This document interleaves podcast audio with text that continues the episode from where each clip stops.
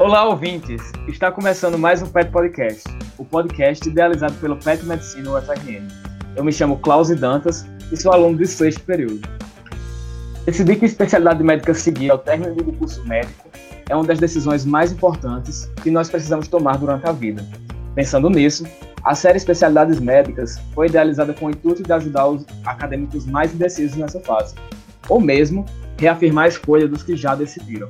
Para isso, nossos convidados falarão um pouco sobre as suas respectivas áreas de atuação, residência médica e o mercado de trabalho. Nessa primeira temporada já foram publicados diversos episódios, como cardiologia, medicina de urgência, e agora temos o prazer de lançar o um episódio sobre psiquiatria. Nosso podcast também conta com outros quadros que já discutimos temas como educação financeira, saúde mental do estudante de medicina e até mesmo alguns temas clínicos. Não deixe de conferir. Lembrando mais uma vez que esse é um episódio que está sendo gravado durante a quarentena. Então, por isso, os, os, participantes estão isolados e a gravação pode ter algumas interferências, mas isso é o de menos. Para o episódio de hoje, teremos dois convidados muito especiais. Ambos são petianos egressos, o Dr. Rafael Góes e o Dr. Hugo Saile. Vamos às apresentações. O Dr. Rafael Góes é graduado na UFRN e fez residência de psiquiatria na Unifesp e fez R4 de Psicogeriatria. Também é professor da SUNAR. O Dr. Hugo Saile é graduado na UFRN e fez residência de psiquiatria no UOL. É professor de psiquiatria na UFESA e é psiquiatra da CESAP e diretor do Instituto Saile. Sejam muito bem-vindos e obrigado por ter aceitado esse convite tão especial para a gente. Olá, pessoal, sejam bem-vindos a esse podcast. Espero ajudar vocês a tentar se guiar um pouquinho aí nesses caminhos tão difíceis que quando chega no final da, do final da graduação a gente tem que encarar.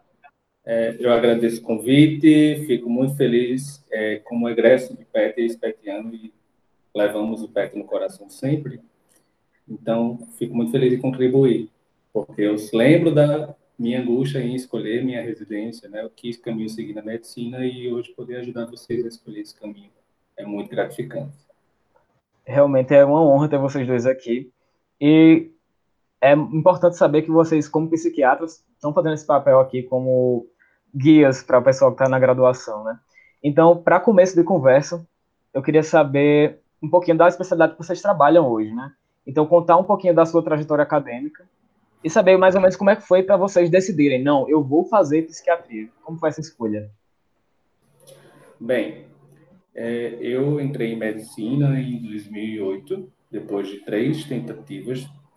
Então, eu tinha feito fisioterapia antes, então fui, é, decidi é, desistir do curso de fisioterapia em pré-medicina já foi desgastante no sentido de, de né, assumir a escolha que eu estava fazendo, com as implicações que vinham dela, de eu, será que eu estou escolhendo a profissão certa ou não? Eu passei por todo esse processo. E aí, quando terminei a graduação e quando foi para escolher a residência, eu lembro que eu, tive um sofrimento muito parecido também. Ai, e agora, será que eu vou escolher a, a residência correta? E eu lembro que psiquiatria, quando eu entrei em medicina, era a minha última opção, porque eu vendo a família que eu cresci com um tio que tinha uma esquizofrenia com muito comprometimento cognitivo, afetivo.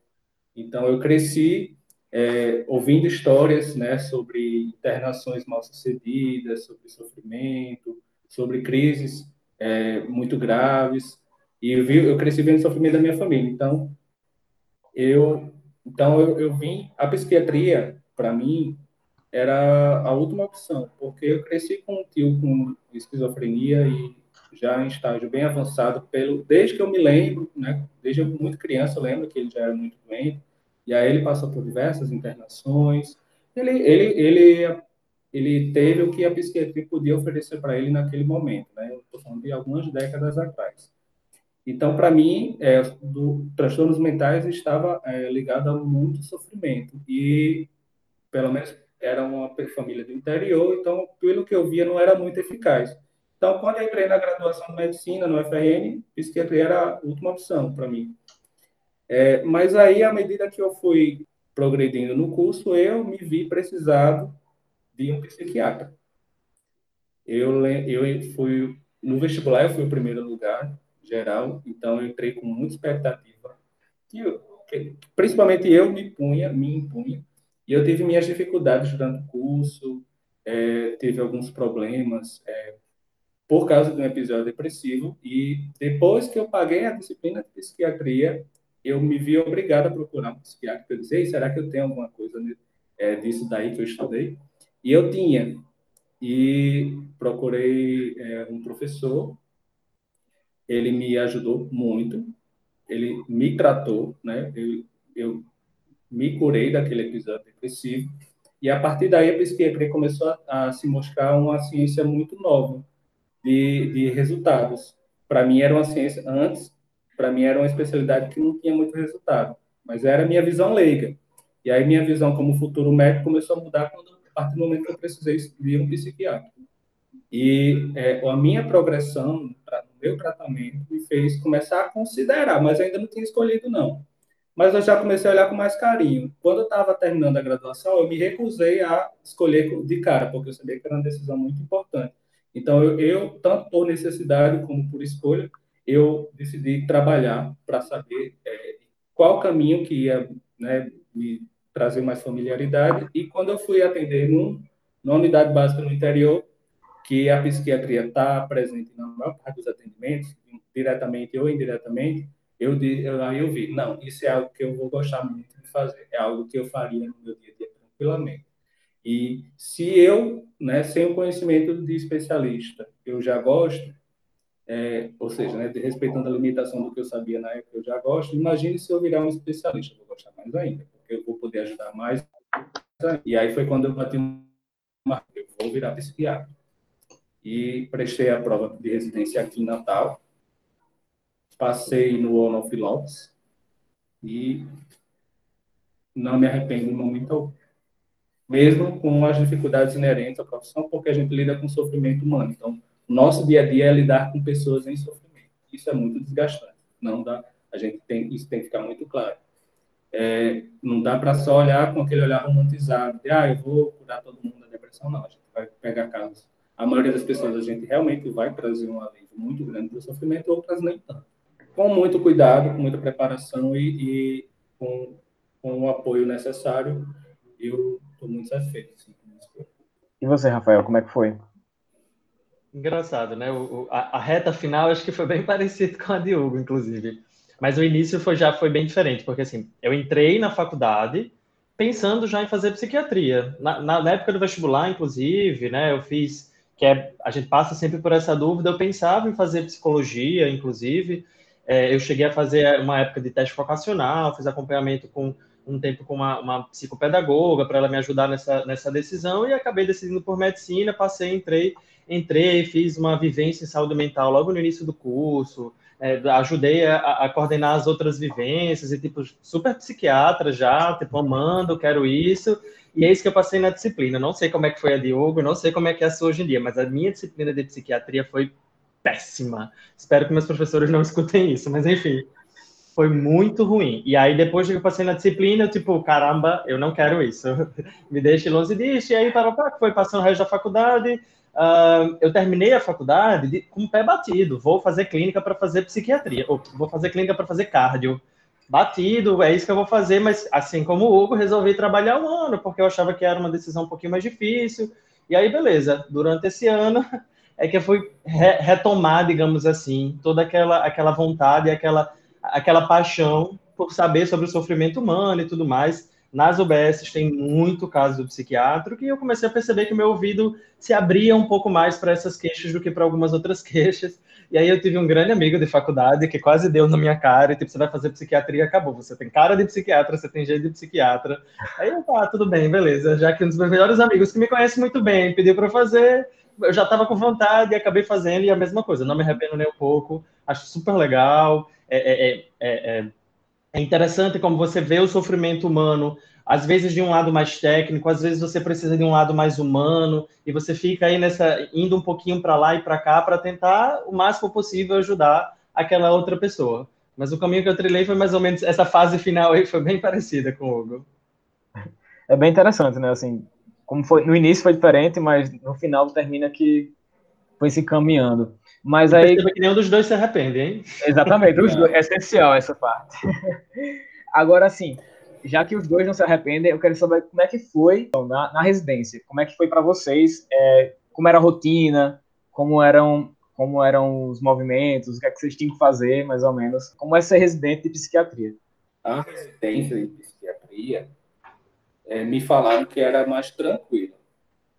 Para mim, eu fui muito enganado, porque, é, de fato, se comparar com as outras residências, por exemplo, que já é muito puxada, pelo menos é essa a impressão que eu tenho desde o início, a psiquiatria, é, até por a gente de saúde mental, se tem a preocupação maior com a saúde mental dos residentes, mas, é, ao mesmo tempo, a gente tem que cumprir aquela carga horária de, é, teórico e prática, a gente tem que dar conta dos residentes, dos pacientes, e a gente já é médico. Então, é meio que, é, para mim, foi meio. Houve um choque inicial. Voltar para a universidade mas já como médico. É um grau de responsabilidade diferente. É, mas foi muito desgaste, é desgastante por, pela novidade em si, mas ao mesmo tempo que tinha o desgaste de você ter que estar lá domingo a domingo, é, às vezes você não tem um, um, dia de descanso na semana, chegar em casa ao invés de descansar, você tem que estudar, você tem que montar aula, você tem que apresentar é, caso em congresso ao mesmo tempo, quando você vê a sua evolução de conhecimento, aí isso acaba motivando, acabava me motivando muito a continuar. Ok, eu estou muito cansado, mas pelo menos eu sei que eu estou aprendendo, entendeu? E é algo que eu estou aprendendo para o conhecimento que eu estou aprendendo aqui, eu sei que eu, vai, eu vou usar para o resto da minha vida. o caminho é, é, é, mais ou menos esse, né? A residência de psiquiatria é conhecida por ser uma residência relativamente tranquila, né? Especialmente quando comparada a outras especialidades, né? Mas isso não é uma plena verdade, né? Quando comparado, obviamente, a uma residência de ortopedia ou de cirurgia mesmo, ela costuma ser bem mais tranquila. Na minha residência eu tinha pronto-socorro, então eu tinha que dar plantão, dei plantão noturno, dei plantão no final de semana, mas a minha residência, pelo menos, a gente só dava plantão no R1. A partir do R2 a gente não dava mais plantão nem noturno nem final de semana, o que deixava a coisa um pouco mais tranquilo. É, é curioso que você tem que passar por várias áreas da psiquiatria diferente, e existem perfis de residência muito diferentes, né? Ah, quando eu passei lá nas provas, eu passei em algumas provas pelo Brasil, tinha escolhido uma inicial, depois eu mudei para a Unifesp, que foi onde eu fiz residência, especialmente porque eu, Rafael Góes, quis fazer uma residência no Hospital Geral, que eu acho que foi mais ou menos o que o Hugo passou, porque eu, eu, na época, né, pelo menos eu entendi essa questão da psiquiatria não dissociada do resto da psiquiatria, como às vezes o pessoal pensa. Então, eu sempre pensei na psiquiatria como sendo uma parte da medicina, como sendo meio que uma especialidade clínica, apesar da residência ser entrada direta, ainda assim existem muitos quadros, muitas doenças que têm essa interseção. E por isso eu escolhi fazer no Hospital Geral, que era o caso, na época, né, pelo menos a Unifesp, é, a residência era toda centrada no Hospital São Paulo, onde, é, que é o, o hospital universitário da, da, da Unifesp. Uh, a minha residência não era muito puxada, especialmente a partir do R2, mas era muito rígida, digamos assim. Os professores cobravam muito estudo, assim, e, e, o ruim é que você está se formando para ser especialista. Então não dá para você ler ali, ah, vou ler esse capítulo do livro e pronto, já aprendi tudo sobre depressão. Normalmente você tem que ler dois, três artigos diferentes, você tem que ver pontos de vista diferentes da mesma matéria, você tem que ver a coisa mais atualizada. Então você vê o capítulo do livro para ver a coisa geral, depois você vai ler ali dois, três artigos para se atualizar no tema. Então a minha residência, pelo menos, é, é, tinha muito essa questão de, de me cobrar esse estudo, não tanto plantão, trabalho, ficar lá tocando serviço, tocando serviço, tem residência que tem esse perfil mais de tocação de serviço, a minha era uma residência mais acadêmica, digamos assim, então eles cobravam muito essa questão do estudo intenso. Mas é, é, é, é uma época prazerosa, né, também, porque você, eu estava em outra cidade, né, eu fiz vários outros amigos, é, eu aprendi muito, né, a psiquiatria que eu vi na minha residência, é, eu acho que eu não veria na maioria dos lugares do Brasil, porque eu acho que minha residência é muito boa, mas é claro que eu sou suspeito para falar dela, né, é, então, enfim, né, no final eu me senti bem formado, digamos assim. Até quando chega no final, você já está ali cansado né, de ficar obedecendo um chefe, buzinando seu pé do ouvido, você quer fazer seu próprio horário. Mas aí né, termina a residência você fica até com um pouco de saudade. Eu ainda resolvi fazer um R, né, um R4 de psicogeriatria. Eu gosto de atender idoso. Idoso com alteração de comportamento é a coisa que eu mais gosto de atender, então eu resolvi me especializar para conseguir tocar um pouco mais aí esse, essa área da psiquiatria. E, Rafael, já que você já falou agora em R+, é, queria que você começasse comentando quais são os caminhos assim que a gente tem após a residência? Então, terminou a residência, quero seguir com psiquiatria, quero fazer algo mais. O que é que pode ser esse algo mais? Tem alguma alguma especialidade, algum R+, alguma coisa que você possa fazer? Hoje em dia, né, o, a, o CRM autoriza três subespecialidades da psiquiatria. A psiquiatria infantil, a, na verdade quatro, desculpa, a psiquiatria infantil, a psicogeriatria, a psiquiatria forense e a psiquiatria, é, a psicoterapia, certo? Esses são os quatro R4 que tem aprovado como especialidade. Apesar disso, né, sempre que a gente. Isso são os R4 oficial, tem alguns lugares do Brasil, lá na Unifesp, por exemplo, onde eu fiz residência, a gente tem R4 de psiquiatria infantil, psicogeriatria e de psicoterapia, certo? E aí é um ano a mais, né? São três. A, a psiquiatria é entrada direto, são três anos, e com um ano a mais você faz essa subespecialização, certo? No entanto, né, sempre que você faz uma especialização, às vezes as pessoas têm medo, né, de ah, quando eu escolho uma determinada especialidade, parece que você vai ter que esquecer todas as outras, mas eu sempre lembro as pessoas que quando você escolhe uma especialidade, você está fechando umas portas, obviamente, mas você está abrindo outras portas. Então, a psiquiatria, ela vai lhe abrir algumas outras possibilidades, por mais que não sejam R4s oficiais, digamos assim, ainda assim você pode fazer, por exemplo, alguns tipos de psicoterapia específica. Então, tem gente que faz, por exemplo, uma especialização em terapia cognitivo-comportamental, em psicoterapia de base psicanalítica, entre várias outras formas de psicoterapia. Existe especialização em dependência química, fora essas outras que eu falei para você, de psiquiatria infantil, psicogeriatria, psiquiatria forense e psicoterapias em geral, certo? Então, são, são portas que se fecham e outras que se abrem, que você pode dar uma continuidade para a sua, é, é sua formação e, e, ir crescendo de uma maneira mais global, né? É, tem também, é, é, é um, a psiquiatria, ela é um campo, como toda medicina, ela não para, e a psiquiatria, eu acho que especificamente, ela tem crescido muito nos últimos anos, e a tendência é que cresça cada vez mais.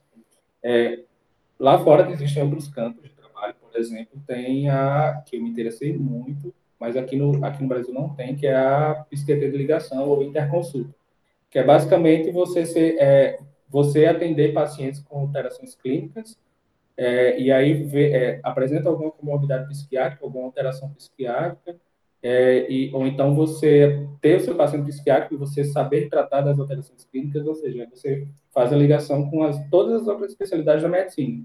Lá no Onofre Lopes, a gente passa no R2, o, o R2 inteiro, é, na interconsulta que a gente vai fica responsável pelas intercorrências psiquiátricas de todo o hospital.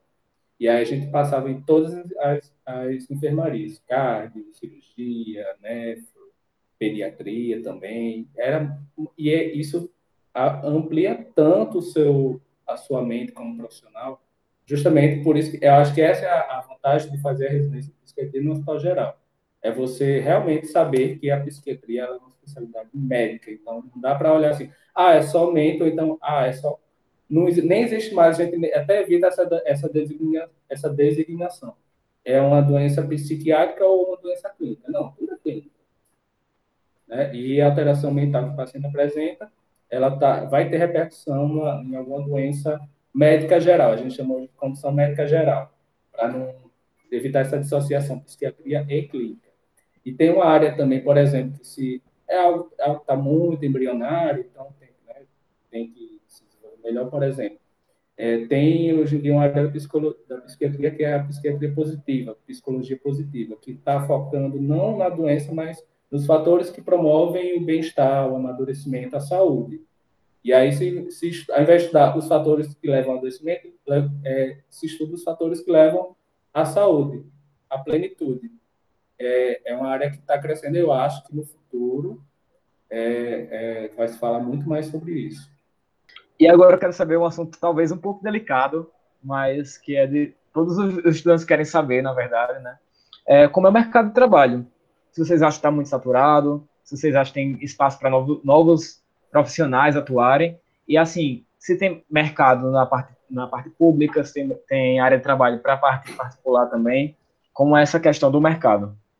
É, a minha opinião sobre isso é: o mercado da psiquiatria, para mim, está em franca expansão, certo? Assim, é, você vê isso até na residência, né? A concorrência para a residência de psiquiatria tem aumentado nos últimos anos, tanto porque as pessoas perderam muito do preconceito que existia, né? Ah, fazer psiquiatria é coisa de doido, só doido faz psiquiatria. Então, você tem vi, a gente está vendo isso desde a da base dessa escolha, né, que é a, a, as provas de, que são as provas de residência.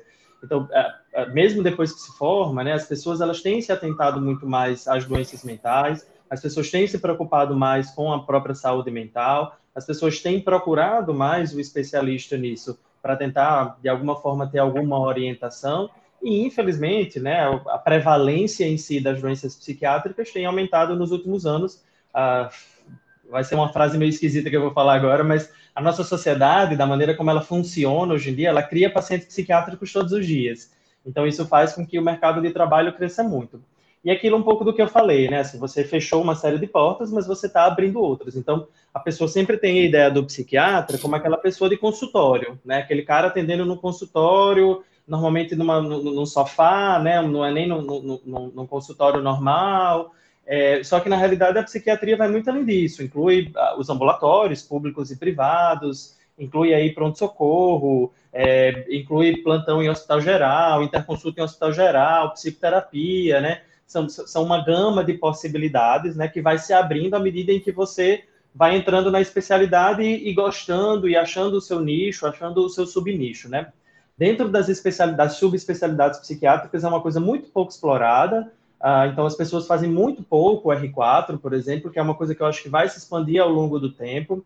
É, é, mesmo, por exemplo, na minha residência, né, na, na Unifesp, a gente tinha três subespecialidades e dos 15, nós éramos 15 residentes e só dois fizemos é, subespecialidade. Um amigo meu fez psiquiatria infantil e eu fiz psicogeriatria. Dessas especialidades, hoje, né, pelo menos a curto prazo, para mim, na minha opinião, a que mais precisa de longe é a psiquiatria infantil. Para mim, é a coisa que mais falta no país. Mesmo assim, aqui em Natal, né, para o estado inteiro, na realidade, a gente tem acho que duas, três psiquiatras infantis no máximo a psicogeriatria eu diria que é mais uma especialidade em expansão, né? Porque a população vai envelhecer, vai ter cada vez mais alteração de comportamento, então é uma coisa mais para o futuro, digamos assim. Então, a minha impressão atualmente é que é um mercado em franca expansão. Não sei o que é que o Guinho acha.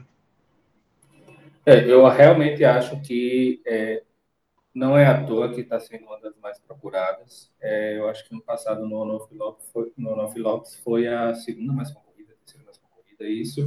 Há não tantos anos atrás, é, era, a procura era muito baixa. E aí a mudança de realidade aqui, pelo menos, é porque se viu que aqui no estado hoje você oferece uma formação psiquiátrica de qualidade, uma residência de qualidade.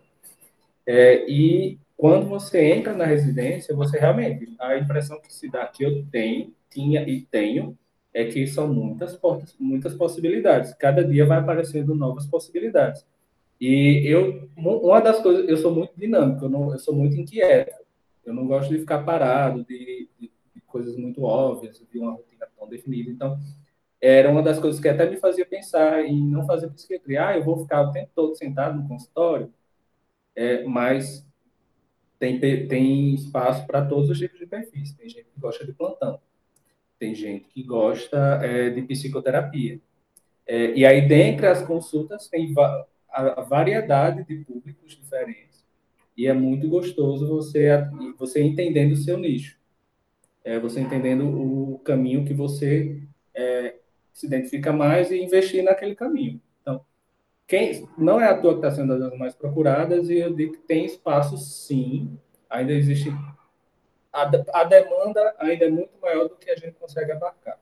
Agora, cabe também uma reflexão para a gente ficar alerta sobre a qualidade do trabalho, porque na medida que a, se aumenta a, a procura, e aí se aumenta com o tempo, isso vai aumentar a oferta de psiquiatras, a gente tem que ter só cuidado para não é, diminuir a qualidade é, do serviço ofertado, mas é, tanto para quem quiser estar tá pensando em fazer, como quem já está fazendo, eu acho que tem muito caminho para ser trilhado, sim. Tem espaço, sim.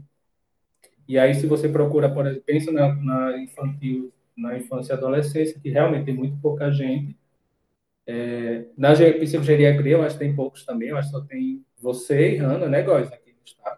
Não, nós somos é... cinco psicogeriatras, eu acho, aqui na cidade. É, tem pouco, mas é um pouquinho mais do que psiquiatra infantil. É. Mas, assim, para espe especialistas de, psiquiatras especialistas tem pouca gente. Então, Sim. É, e é uma área que eu, eu, particularmente amo psicogeriatria. Eu faria, se eu tivesse lá pelo Sudeste, eu faria. Então, é muito fofo. É, e o é... só tem que se tomar cuidado hoje em dia com a questão da formação, né? Isso que você tocou um pouquinho mais, né? À medida em que vira, né, o mercado vê que isso está precisando e aí chove de especialização por aí, nada contra a especialização, porque existem especializações e especializações. Eu, Rafael Góes, né? Mas é claro que eu fiz residência, então eu sou suspeito para falar. Acho que é, é, a, a, a residência médica ainda é o padrão ouro para formação em termos de especialidade médica. E, infelizmente, tem muita especialização ruim chovendo por aí e que a gente tem que tomar um pouco de cuidado com isso, né? Você mais cedo tinha perguntado essa questão da diferença entre o público, o privado, tem campo para os dois ainda, certo? Cada um tem que achar o seu perfil, né? Existe uma mudança de lógica no público que está acontecendo nos últimos, no mercado público que tem acontecido nas últimas décadas, né? Por causa da reforma psiquiátrica, de sair um pouco da lógica do, do, do, do hospital manicomial para o hospital geral, da lógica de um ambulatório mais para CAPS, né, de abordagem mais ampla, territorializadas e tal. Então, à medida em que se fecha alguns serviços para um lado, vamos dizer que um hospital manicomial está fechando, tem vários outros serviços ambulatoriais é, que estão se abrindo no público.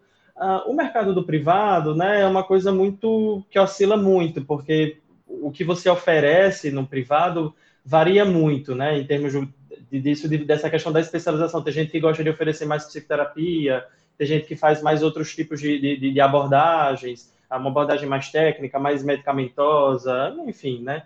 Então, a, a, a, talvez no privado o, o, o, mercado já esteja um pouquinho saturado, assim, discretamente, ou começando a saturar, eu diria, mas no público, meu amigo, aí é, é chuva de vaga.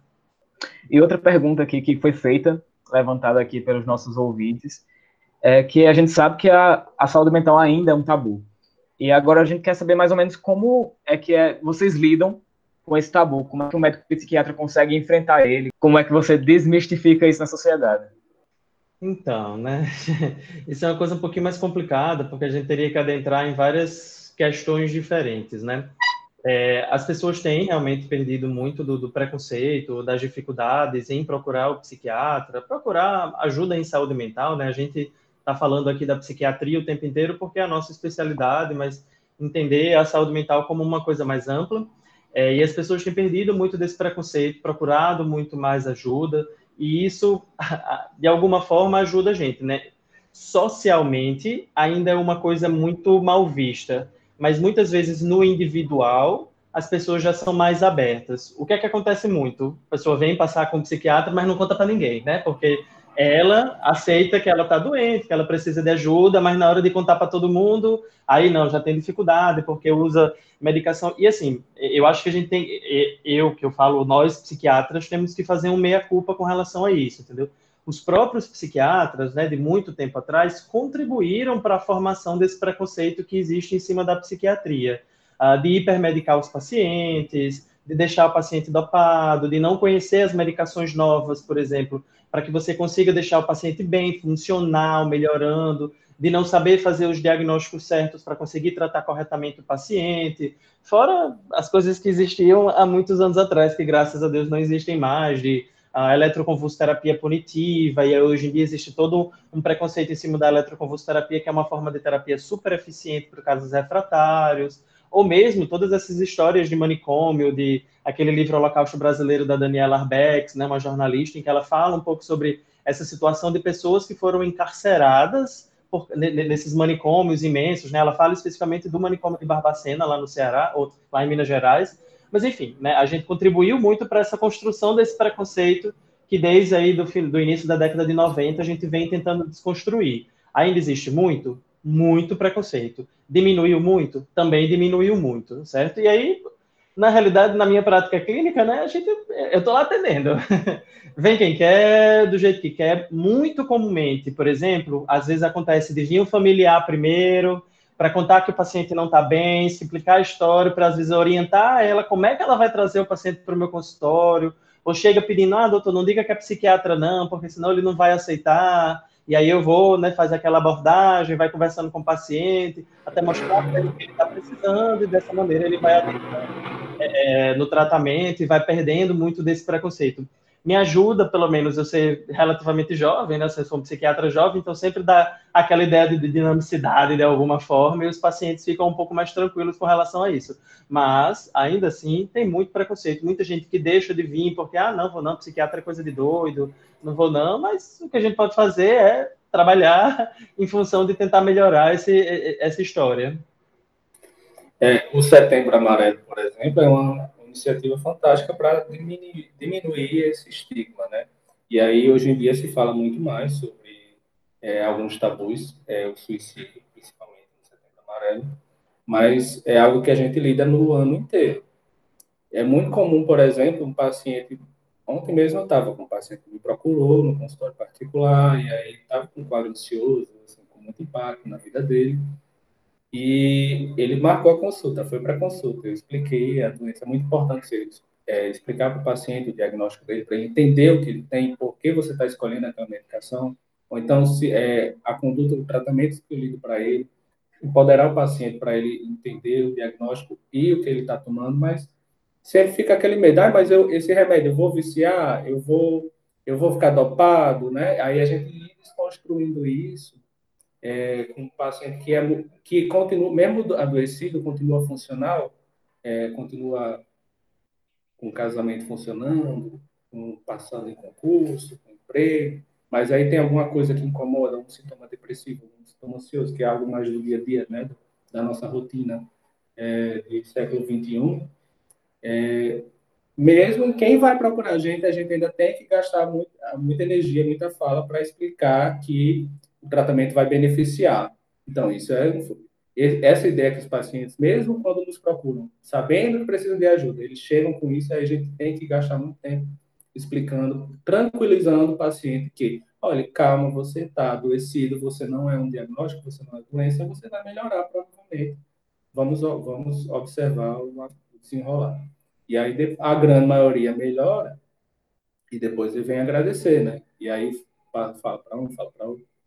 E lembrar que é, a gente não é o detentor do saber. Então, a, o olhar psiquiátrico é um olhar, mas aí tem o olhar é, psicológico, tem o olhar nutricional, e aí a gente, cada um somando forças para que o, o, paciente consiga ter uma saúde mental melhor, mais, quali, mais melhor qualidade. E agora a gente vai para a nossa última pergunta, que é para perguntar a vocês se vocês acham que tem um perfil de estudante psiquiatra. Então, vocês acham que tem algum perfil? Quem seria esse perfil, na verdade? Não, para mim, pelo menos a minha impressão é que não, assim, vai ser, o perfil é de quem gosta, né? Mais uma vez eu repito aquilo que eu falei, você está fechando umas portas e abrindo outras, e independente do seu perfil, você vai achar algum nicho, de repente, da psiquiatria que você goste um pouco mais. Ah, eu gosto de coisa muito dinâmica, não gosto de ficar parado, gosto de atender um paciente atrás do outro, fazer meu trabalho e ir embora. Você pode trabalhar num pronto-socorro psiquiátrico, alguma coisa desse tipo. Ah, eu gosto de uma coisa mais tranquilona, né? Uma coisa mais de boa. Você pode fazer consultório, seja público, seja privado. Então, na realidade, você vai achando o seu nicho à medida em que você vai trabalhando. Eu não acho que tem um perfil específico. Talvez tenham algumas características que a gente possa valorizar. A primeira delas é ser uma pessoa relativamente sensível, né? Você vai estar em contato com o sofrimento alheio, então você tem que ter ali muita sensibilidade com o sofrimento do outro. E uma coisa que eu sempre falo para os meus residentes, muita paciência. Gente, não tem como você ser psiquiatra sem muita paciência, porque tem dias que você quer, você está achando o caso chato, né? O paciente não está evoluindo, você quer contribuir e o paciente fica ali dificultando, coloca uma série, uma série de resistências involuntárias naquele processo terapêutico e você tem que ir achando o seu espaço no meio desse processo ou alguns pacientes mais difíceis, mais complexos, que você tem que lidar com um paciente, com a família, com a esposa, com o conselho tutelar, com a escola do paciente, né, com a família que está abandonando. Então, talvez essas duas características sejam duas características essenciais, mas que qualquer pessoa pode, pode, pode ter e que são características que podem ser trabalhadas ao longo da residência, né? À medida em que você for entrando em contato com essas coisas, você vai trabalhando um pouco disso. Então, no fim, eu acho que não, não tem nenhum perfil específico de, de que assim, você para ser psiquiatra você tem que ser assim, entendeu?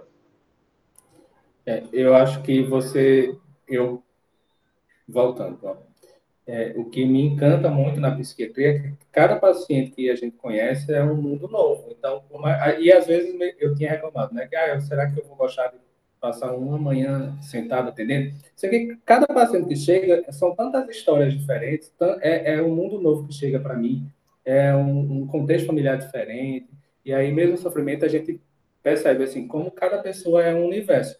E aí você tem que gostar, você tem que gostar de, de saber da vida do povo. Aí eu brinco que é, eu sou, é, eu trabalho, eu sou pago para ouvir a história, a vida do povo. E eu acho isso fantástico.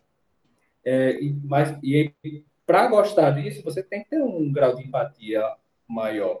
Eu acho que hoje em dia não é algo do para quem quer fazer psiquiatria. Eu acho que é para quem quer ser médico. Você já entra na medicina com, com esse olhar diferenciado.